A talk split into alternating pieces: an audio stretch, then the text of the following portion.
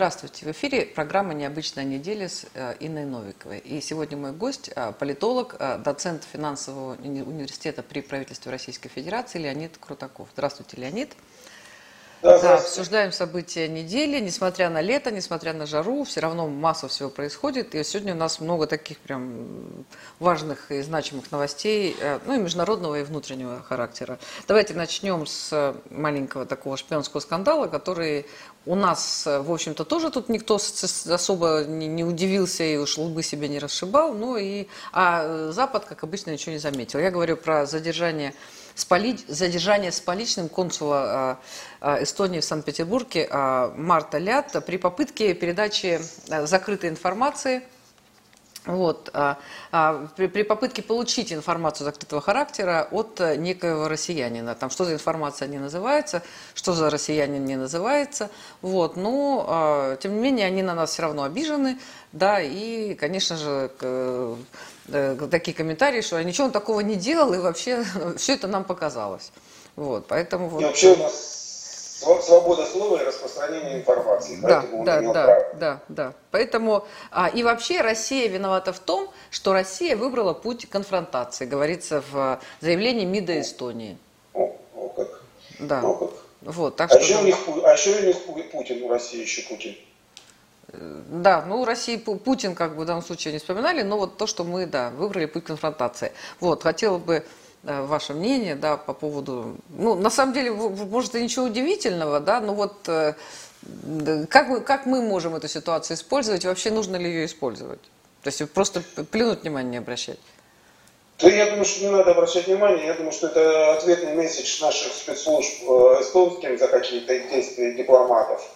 Вот, потому что понятно, что все, что дипломатическое прикрытие для разведки никто не прикрывал, не, не, вернее, не отменял, так же, как и консульское прикрытие. Понятно, что и в, дипломат, и в консульствах, и в э, посольствах, э, помимо чистых дипломатов, есть и нечистые дипломаты, которые немножечко с разведкой связаны, и, конечно, которые немножко там всякую информацию передают, собирают и, и, и, шпионят, э, и, и, и, и просто наблюдают. Поэтому, конечно, судя по информации, его, видимо, спровоцировали на это, ему как бы предложили какую-то информацию, он тут же на нее повелся, видимо, попросили за это деньги, ну и приняли при этом. Я думаю, что это игры разведок, я думаю, что это такой вот э, действительно какой-то ответ им на какую-то их э, э, пакость, которую они сделали нашим, потому что, как правило, вот играх разведок и дипломатических этот э, как бы, принцип паритета ответного действия. Пакость там, на пакость на пакость.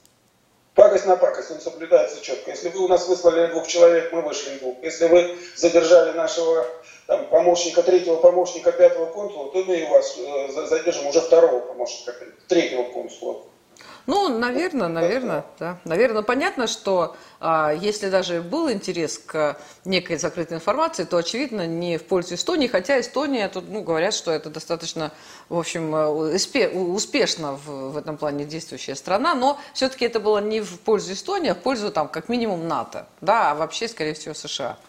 Вот, так же, не, как ну, конечно, и чешская разведка, да. Площадки эти площадки прибалтийские, так же как и украинская и польская, понятно, что это не, не совсем самостоятельные разведки, понятно, что это площадка для, э, для ЦРУ прежде всего и прочих там западных спецслужб. Uh-huh. А, то есть как, как, э, они как самостоятельные игроки, у них ни средств, ни сил, ни ресурсов недостаточно. А связи с э, бывшим Советским Союзом, территориями и людьми навалом. Поэтому, конечно, благодатный материал для Запада. Нет, тем более, когда идет речь о консуле, который как раз получает и анкеты, получает и видит людей. Ну, понятно. Давайте да, поговорим да. по поводу Гаити. Я здесь, значит, такую информацию интересно увидела по поводу ну, объявленного военного положения в связи с нападением боевиков э, на президента Жавенеля Маиза, и он погиб в результате этого нападения. А, значит, тут я прочитала такую странную, может и не странную информацию. По словам начальника национальной полиции страны, задержаны 15 колумбийцев и два американца гаитянского происхождения.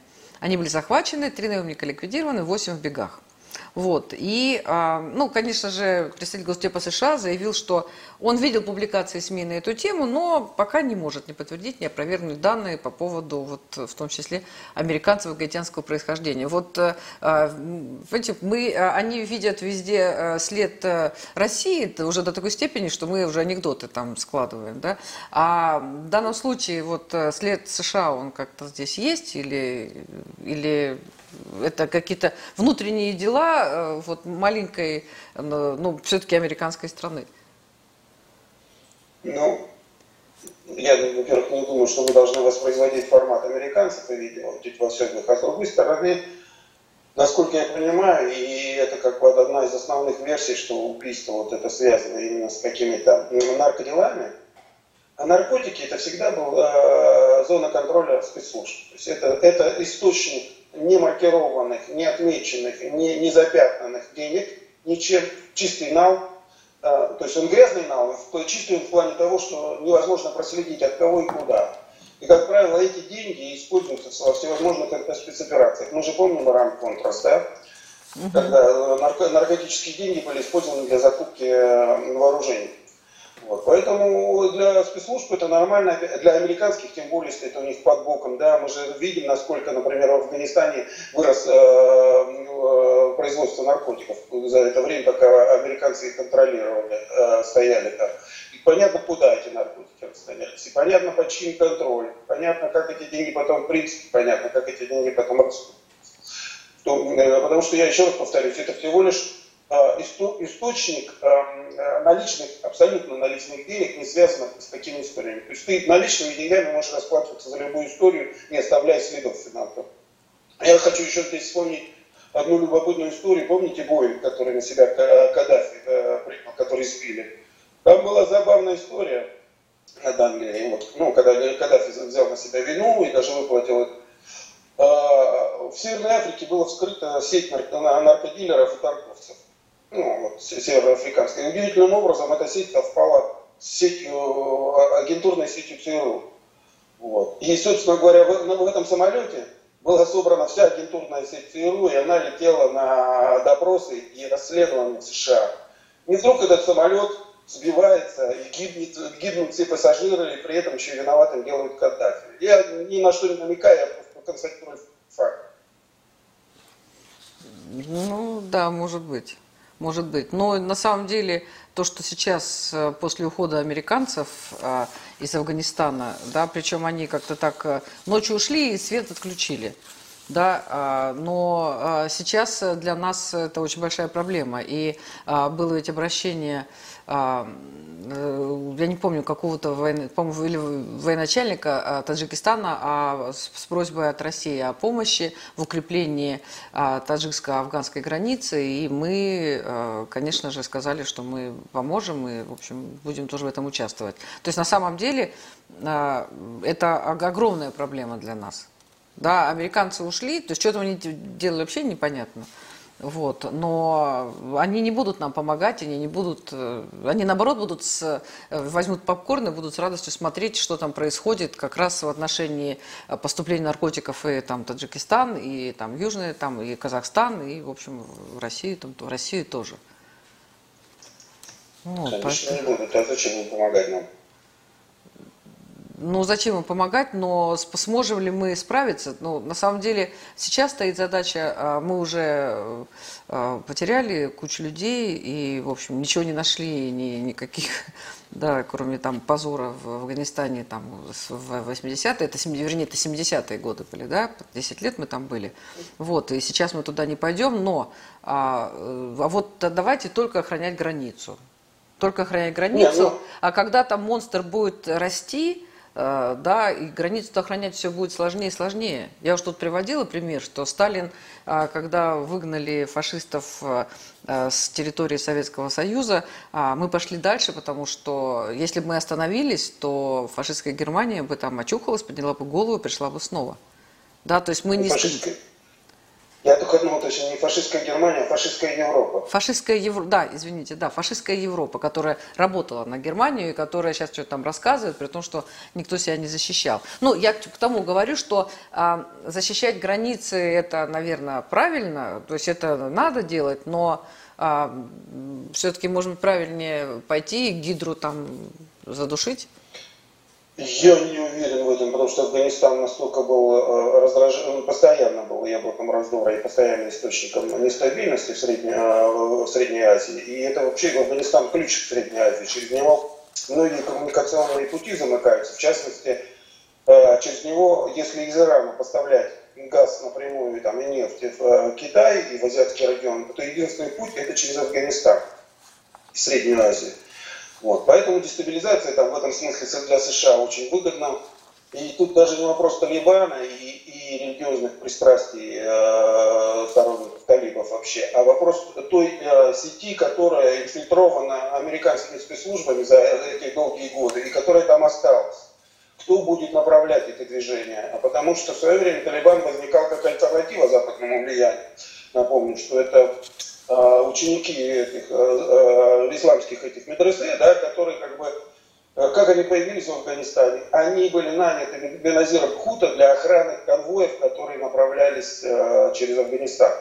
То есть это фактически был стабилизирующий фактор для Афганистана, который на тот момент раздирался различными течениями, различными племенами. Там же куча племен, мы же знаем, да, и, и Иран, Иран язычный, и пуштуны, и, и, и пакистанские, то есть там и узбеки, и, ну, в общем, это действительно такой центр Средней Азии, такой сердце в некотором смысле, да, политическое и цивилизационное. Поэтому то, что сейчас будет происходить, безусловно, потому что для США выгодно, выгоден конфликт и взрыв в, в этом регионе. Я думаю, что именно это мы и получим. Мы получим, конечно, зону колоссальной нестабильности, мы получим наркотический трафик, мы получим постоянные попытки э, распространить свое влияние на Таджикистан и Узбекистан со стороны как группировок.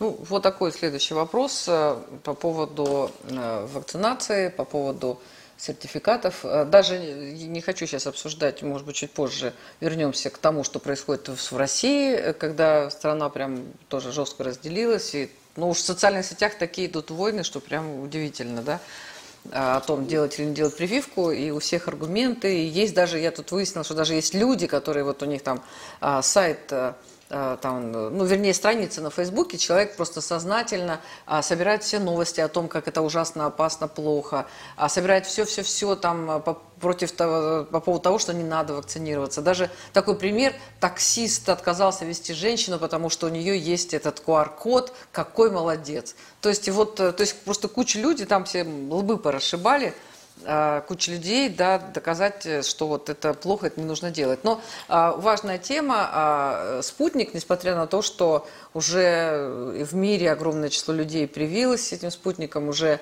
а, 30 миллионов в России, ну, как э, с, с угрозами там, с, э, ну, то есть это другая тема, да, а, вот. Может быть, даже нужно было действовать более жестко, там, если говорить там, про Россию. Но, а, тем не менее, сколько вылило, вылилось гадости там, по поводу того, что это ужасная вакцина. Ну, я не говорю даже про Зеленского. Там, и МИД Франции, и, и европейские государства, что только они не говорили. Хотя вот это Астра, это Зеника, уж, уж молчали бы вообще да, со, со своими успехами творческими. Но, тем не менее, а сейчас, э, вот буквально тут я увидела, что Евросоюз предложил России обсудить возможность взаимного признания сертификатов о вакцинации от коронавируса. Это об этом сообщил сегодня посол Евросоюза в Москве. Вот. И а, вообще с 1 июля эта система действует, да, там уже на самом деле какие-то удивительные вещи, когда люди выливают вакцину, делают фальшивые сертификаты, ну, это я вот собираю просто массу там информации. Как вы считаете, а, э, насколько, а, насколько получится все-таки а, вот это взаимное признание, потому что это бы решило ну, много разных проблем, и все-таки сейчас ситуация такая, что ну, политика она везде, но вот, может быть, стоит все-таки на время хотя бы забыть о политике и подумать да, о том, как нам жить дальше всем миром, всеми странами. Да, такой сложный вопрос. Тут три такие темы внутри этого вопроса. Первое это политическое, которое вы обозначили, да, что обычно ведь беда сплачивает людей, да, когда общая беда приходит, мы все объединяемся. А здесь идет жуткий раздрай и, и, и не только по э, внутри страны, да, внутри нации, но и на уровне межгосударств. Это первое, политические последствия. Второе, или вернее, первое это здоровье, конечно, второе вот политические. И третье, которое как бы тоже заливается так или иначе в прессе обсуждается, это доходы фармакомпаний. Вот та часть, о которой вы говорите, взаимное признание, это, конечно, было связано прежде всего с э, доходами фармкомпаний. Потому что не выпускать и не пускать российскую вакцину на международный рынок, это значит получить дополнительные доходы западным компаниям, тем же, тому же Pfizer. Да? Поэтому, если этот вопрос решится, если решится, я не знаю, потому что там, конечно, будут деньги действовать колоссальные, потому что Э, в э, фармакологии доходность доходит до тысячи, тысячи процентов. Это не, такой доходности нигде нет. Ни в нефти, ни в золоте, ни в бриллиантах, э, ни в одном бизнесе, ни в наркотиках, ни, э, ни, ни, не знаю, там, чем, в чем еще, ни в туалетной бумаге. По наркотиках, знаете, что мне один врач, кстати, объяснил, когда мы говорили про наркотическую вот эту сеть с ними, он говорит, а ты знаешь, что говорит, э, индустрия э, э, которая нацелена на вылечивание от наркотической зависимости, по объему денег гораздо больше, чем наркотическая индустрия. То есть объем денег в э, индустрии, которая нацелена на, на, лечить, на лечить наркоманов, гораздо больше крутится, чем наркотических средств. И тут возникает, если с точки зрения бизнеса подходить, кто больше заинтересован в том, чтобы наркотики развивались и было как можно больше зависимости. Ну, э, Леонид, а кто э, пишет антивирусы? Кто пишет, да. эти, там, те же пишут, они пишут и вирусы, и антивирусы. Это же да, а, я, то же самое с я, диабетом, с инсулином. Это же... Да. Я к тому, что вот этот э, вопрос, который вы задали, это ну, касается ну, колоссальных которые фармкомпании зарабатывают на здоровье людей. Потому что на, на чем человек не экономит? На здоровье и на, на образовании своих детей. И да? на еде. Поэтому, Хотя на еде может, да? экон... может на еде экономить. Ну вот, а, да. а, Леонид, а все-таки, может быть, дело в том, что западные фармкомпании тоже хотят на большой российский рынок? Потому что... Ну, российский, российский рынок по сравнению с западным рынком не такой большой. Но... По, по объему, по, населению мы всего лишь, если не память полтора процента мировых. В отличие, например, от индийского и китайского рынка или вообще азиатского рынка, который колоссален и который, конечно, для них был бы самым лакомым куском. Вот. Поэтому я думаю, что здесь, не, ну, конечно, здесь вопрос взаимных интересов, доступа России, тем более там, я так понимаю, что с Индией у нас идут договоренности о взаимном признании. Понятно, что если, например, российская вакцина прорывается на азиатский рынок, то для европейских компаний наступают ну, тяжелые времена. Может, этим вызвано, понимаете? И это надо знать внутреннюю кухню, как, как там происходит мне трудно судить, я всего лишь обозначил тренды, которые, вот, могут, которые влияют на принятие решений. А как там внутри выстроено, это вопрос такой достаточно сложный. Ну, То, знаете... что это завязано на колоссальные прибыли, это очевидно. Я думаю, что я с вами согласна, что компании очень влиятельные и очень, а, а, скажем так, платежеспособные с точки зрения любых информационных компаний, любых лоббистских да. действий, там GR-компаний, поэтому...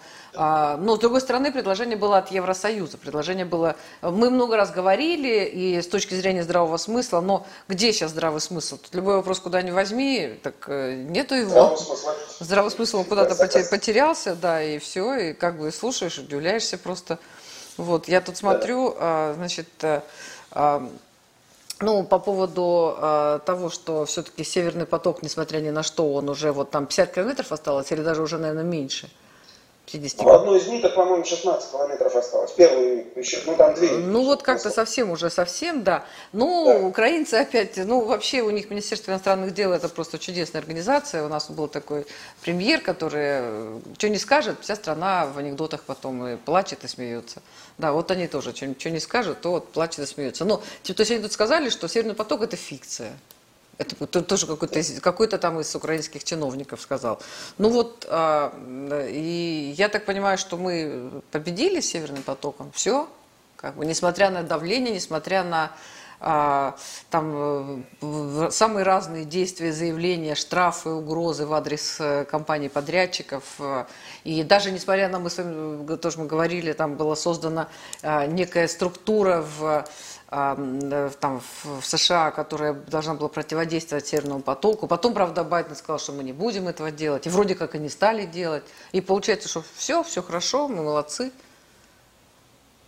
Ну, я бы не был так однозначен в оценках, потому что ведь вообще Украина и украинские вот эти кадровые войны и появление Северного потока, Турецкого потока, оно было вызвано не столько самой проблемой Украины. Кстати, знаете, почему У нас все основные э, нефтепроводы и газопроводы шли через, газопроводы шли через Украину.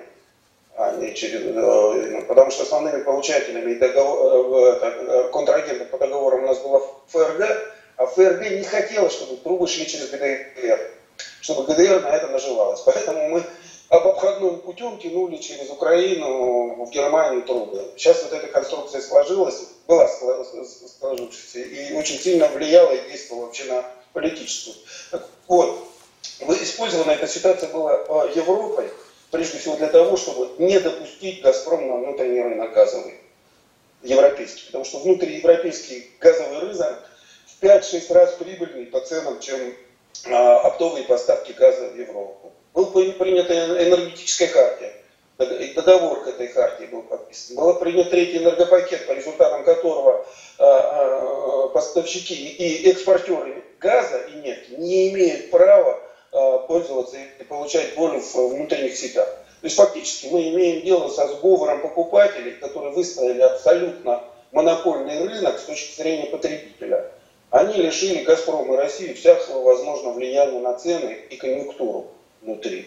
То есть ни о каком рынке здесь не идет речь, потому что идет, произошло создание единого э, общего покупателя европейской, единой цены в противовес двухсторонним соглашениям. То есть это противоречит и правилам рынка, которые, законам рынка, которые они, это противоречит нормам ВТО, потому что там двухсторонние отношения преобладают над э, всеми остальными и договора двусторонние. Вот э, Европа сделала главное, она лишила двусторонние и долгие договора статуса договоренности. Они все перевели в спот фактически сегодня и поставки европейских газа там, э, Газпрому на 80-90% привязаны к э, спотовым ценам, то есть к разовым поставкам на вот этот хабы, э, прежде всего голландский этот хаб и, и, ну, и немножко британский, но ну, ориентир в основном идет на это. Поэтому Европа получила свое, то, что она хотела. Они получили транзит, не зависящий от Украины, возможность избежать вот этих воровства немотивированно. Они получили прямой выход к экспортным поставкам, и они ограничили экспортера э, в плане рыночных возможностей его влияния на ситуацию внутри Европы. То есть они выиграли все, что им можно было, и все, что они хотели. То, что сейчас Газпром АТ с помощью э, не, не, когда не увеличивает поставки, то есть нас, знаете, в 1941 году нас, говорят, зима выручила, а, а вот в 2021 нас выручила жаркое лето. И Европа вычерпала все запасы газа, которые Газпром закачал под землю. Да, вот это прям то, что снижало цены на спотовых рынках. Вот как только запасы стали падать, и стало понятно, что Европа экономически, в плане э, э, энергетики становится нестабильной, моментально цены взметнулись вверх, мы увидели там выше 400%, 400% за, о, 400 долларов за тысячу километров газа.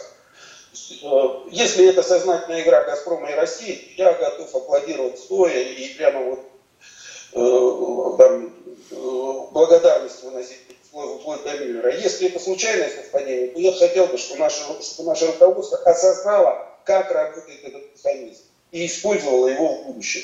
Потому что ведь э, третий энергопакет, помимо всего прочего, они подвели туда морские трубы. Теперь на 50 мы можем, сможем дополнить э, Северный поток-2 только на 50%, согласно правилам третьего энергопакета. Остальные 50% должен независимый поставщик туда газа вставлять. вставлять.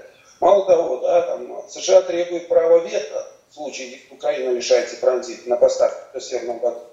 Германия говорит, что они допустят, чтобы Украина обсохла газ, газ, в смысле газа. То есть игра еще не сыграна, хотя, конечно, мы э, тактически выиграли, потому что мы лишились неблагонадежного не, не контрагента в лице Украины поставок газа, но при этом большую в отношениях с Европой и США энергетически мы проиграли, к сожалению. Вот что-то я сомневаюсь в том, что вы говорите, это либо наша игра, либо случайно. Вот, скорее всего, случайно. Вот Россию любит там, Господь Бог, да, потому что столько проигрывали, столько проигрывали в очевидных каких-то ситуациях, когда вот нужно было умудриться проиграть, а мы все равно умудрялись это делать, да, что как-то, к сожалению, плохо верится в то, что там что-то мы такое сделали комбинацию, вдруг раз у нас э, и все получилось к сожалению, так. Да? Э, я вот смотрю новость. Российский топливный союз направил письмо премьер-министру Мишустину в связи с ухудшением ценообразования на рынке моторного топлива. Котором предлагается ряд мер, в том числе повышение экспортной пошлины на нефтепродукты. Вот у нас а, перед этим с, мет, с металлургами там тоже была там большая история, тоже с участием Мишустина, когда с металлургов пытались э, стрясти там 160 миллионов, что ли, или 60 миллиардов, какую-то большую сумму, что они, у них получилось там, типа они очень богатые, много заработали. Вот у нас что не возьмешь, да, э, и как-то у нас с ценами какая-то идет э, просто вообще непонятная ситуация. Сейчас вот, кстати, резко, и никто об этом не говорит, и а, резко выросли цены на железо и на древесину. Причем они так выросли, что вот мне вчера пришлось побывать на, на рынке, да, хозяйственном, а там вот огромные там просто города из этих досок, нигде нет ни одного ценника, и э, куча рабочих, а никто не знает, сколько это все стоит. Знает один человек на кассе, который э, ничего не... То есть вот он просто тебе говорит, когда ты ему объясняешь, что тебе надо. И то же самое с железом да, но а, выросла вот не, по непонятной причине в два с половиной-три раза выросли цены. Что вообще происходит? Что, почему идет резкий а, рост и вот а, так а, трясет там самые разные отрасли? Ну, я думаю, что рост мировой э, на коммодитис, на товарах, э, биржах и рынках прогнозируем. Это и металлы, это и нефть, это и газ, это и лес, так вот назвали. Потому что долгое время рост э, значит, э, товарных групп, реальных товарных групп сдерживался за счет корпоративного сектора ценных бумаг. То есть вот эти вот количественные смягчения и разгон всего это вот в славе загонялось, эти будущие проекты, которые как бы проекты будущего. Сейчас зеленая энергетика раскачет. Но количество денег за последнее время настолько напечатано что рано или поздно должен был произойти срыв. То есть эти деньги должны были прорваться на товарные рынки, на реальные. И мы это увидели. А проблема России в том, что мы не защищаем свой внутренний рынок. У нас э, э, доллар никак не, не защищен от действий международных спекулянтов, а цены внутренние наши поставщики привязывают к э, мировым ценам. При этом вот вы говорили про металлургов. А, здесь, ну, как бы, это, конечно, э, решение правильное, но оно половинчатое, потому что что получается? Понимаете, выросли цены, вот у, у Новолипецкого металлургического комбината, по-моему, в три раза выросла прибыль по, на, на первый квартал этого года по отношению к первому кварталу прошлого. У Северстали в 11 раз выросла прибыль. Но они не, не увеличили производство у них э, производительность труда осталась такая же. То есть у них вся выгода за счет курсовой разницы и за счет э, цен, всю основную продукцию, они 95% отправляют на экспорт. И рост экспортных цен. Они внутри подняли цены, стали поднимать под э, экспортные. То есть у них из ничего образовалась колоссальная сверхприбыль. Конечно, государство должно за этим следить. Конечно, государство должно изымать эту сверхприбыль, потому что она абсолютно не предпринимательская. Это спекулятивная Э, прибыль, возникающая из-за политики нашего, не в порочной политике финансовой нашего государства. Но это, еще раз повторюсь, это эрзац. Надо исправлять политику, надо защищать рубль от действия внешних спекулянтов. Надо делать рубль более устойчивым с точки зрения государственных гарантий. Если мы его отдаем на откуп мировым финансовым рынкам, то мы фактически лишаем наших внутренних производителей каких-либо гарантий на, на долгий срок. Потому что сегодня рубль 70, о, сегодня доллар 70, а завтра 80, а послезавтра 120. И никто не может ему гарантировать точно. Поэтому вкладываться в рублях э, э, будущие проекты долгосрочные очень опасно, рискованно с точки зрения бизнеса. Поэтому все деньги они отгоняют, собственно говоря, за рубеж на личные счета, в офшор. Вот такая ну, история. Ну, вы говорите, вы говорите о мировых рынках, вы говорите, да, о том, что на экспорт, а внутри, вот лежали эти железки, вот они там полгода они лежали, и вдруг раз, и они в три раза выросли. Вот вчера, понимаете? А их даже, да, не, их даже с места на место не перевели, не перенесли. Я, согла, я согласен. Я, вот, это та же самая прибыль, потому что у нас внутренние цены, они привязывают э, к экспортным ценам, внешние наши производители. Они говорят, ну мировые, как же у нас объясняют цены, рост цен на бензин? Мировые цены на нефть выросли, поэтому цены на бензин выросли. А когда еще раз вырастут, они говорят, а ну мировые цены на нефть упали, нам же надо как-то компенсировать свои убытки на внешнем рынке. Мы подняли внутри цены. То есть у нас в этом смысле экономика как храповик в одну сторону работает, в сторону повышения цен всегда. Ну, наверное, я просто помню там раньше, да, там, ну, там говорят, то, вы знаете, вот эта из старой партии, она по старой цене, а вот это уже из новой партии, она по новой цене. Сейчас близко ничего такого нет. Нет. Сейчас проснулся, нет. и ты вообще как бы там... В другом да, мире. В другом мире. И, а скажите, а ФАС, ну я понимаю, что она как бы на такие... Вообще кто-то есть, кто как-то на это смотрит, а, там, на сверхприбыль а, маленьких, там не на ЛМК, там бог с ним, а на сверхприбыль каких-нибудь там вот маленьких вот этих продавцов, которые раз и тоже ничего не делали, а вдруг у них сверхприбыль. Ну, а маленьких никто не Я понимаю, что они никому не, не интересны. С точки, с, точки, с точки зрения государства по объему средств они не представляют интереса. Затраты на администрирование и регулирование вот этих вот деятельностей, они будут превышать э, те, те э, объемы, вот которые они получат от них. Какая... Я согласен с вами, но это вопрос не контроля, и, как, как я сказал, понимаете, вот гоняться за конечным продавцом и покупателем, это порочная практика.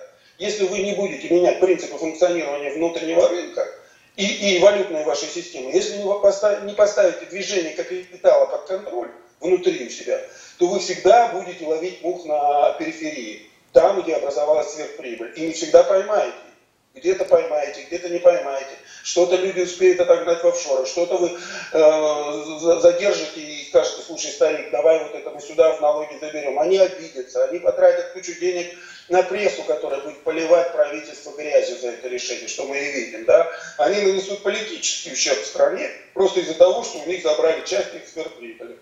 Ну, это, это, это порочная практика, это неверно выстроенная вообще внутренняя система, политическая, социальная, экономическая. Ну, я понимаю, что государству, конечно, интереснее э, там договариваться с, там, с союзом металлургов, там, с крупными плательщиками и получать да. крупные деньги, да. Но вот почему-то эта система совершенно не работает Э, в том, что касается налогоплательщиков. Да? Потому что понятно, что да. а, все преференции, крупный бизнес, это крупный налогоплательщик, конечно, да, и а, там с них ну, получается как бы там. Хотя вот непонятно, какая часть поступающих налогов идет от крупного бизнеса, потому что а, вот что у нас хорошо устроено, прекрасно работает, да, это созданная а, нынешним а, премьер-министром система, вот эта система налогов и сборов, да, она прозрачная, причем если хочешь что-то там переплату вернуть, это надо сильно постараться. Но и когда нужно что-то заплатить, то прям все кнопки работают отлично. Да, то же самое система там, оплаты парковок и вот все, что касается а, получения каких-нибудь денег с населения. То есть здесь почему-то а, создана прекрасная система, которая доходит до вот самой последней бабушки вообще, там, не знаю, там, которая сидит на лавочке и которая пенсию получает. Да? Но а, а здесь вы говорите, вот, вот здесь все это работает, и это, в общем, а, достаточно эффективно. Кто-то сказал же, да, чуть ли не Дмитрий Анатольевич сказал, да, что вообще там а, люди это, в общем, хороший источник, источник да, поступления а, в бюджет, в бюджет. Вот. А вот такие э, маленькие продавцы, маленькие производители, они государство не интересуют. Вот, вот их почему-то контролировать неинтересно, хотя, наверное, э, это тоже было бы вполне прибыльно. Ну, это так, это скорее такая ремарка.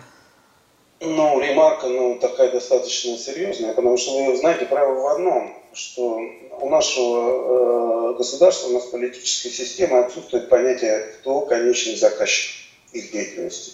Вот вы сказали, что они готовы там, с Союзом металлургов договариваться, с Союзом нефтяников, с Союзом газовщиков, крупными налогоплательщиками, а в итоге, как вы правильно сказали, источником денег все равно является население. Потому что а, население, если, если мы... Э, Может, верим, у тех да, хорошие налог... юристы, которые еще там налоговый вычет сделают и все вернут.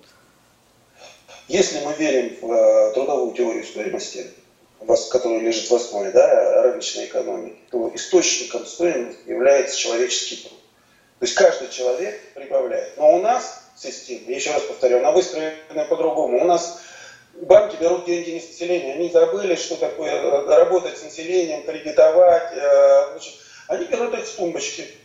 Тумбочка – это источник э, экспорта, который Центробанк на эти деньги, выпускает, на экспортную выручку выпускает рублевую часть внутренних оборотов. И вот эти траншами распределяются межбанковскими кредитами среди... А они этими деньгами играют на валютной бирже. То есть у нас в этом смысле жутко порочная система, жутко. Она она абсолютно, знаете, такой придаток, и финансовый придаток, прежде всего, и сырьевой придаток при глобальной экономике. При этом мы пытаемся говорить о том, что мы политически суверенное государство. Это такая шизофрения внутренняя. Если вы политически суверенное государство, то выстроите, выстроите систему политически, э, экономически суверенную.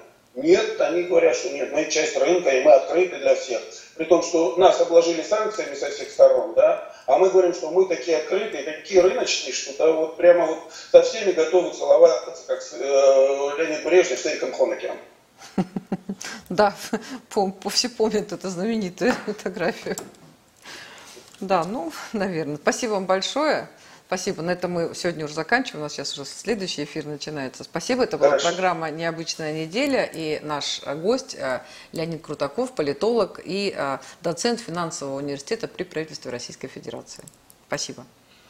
До свидания.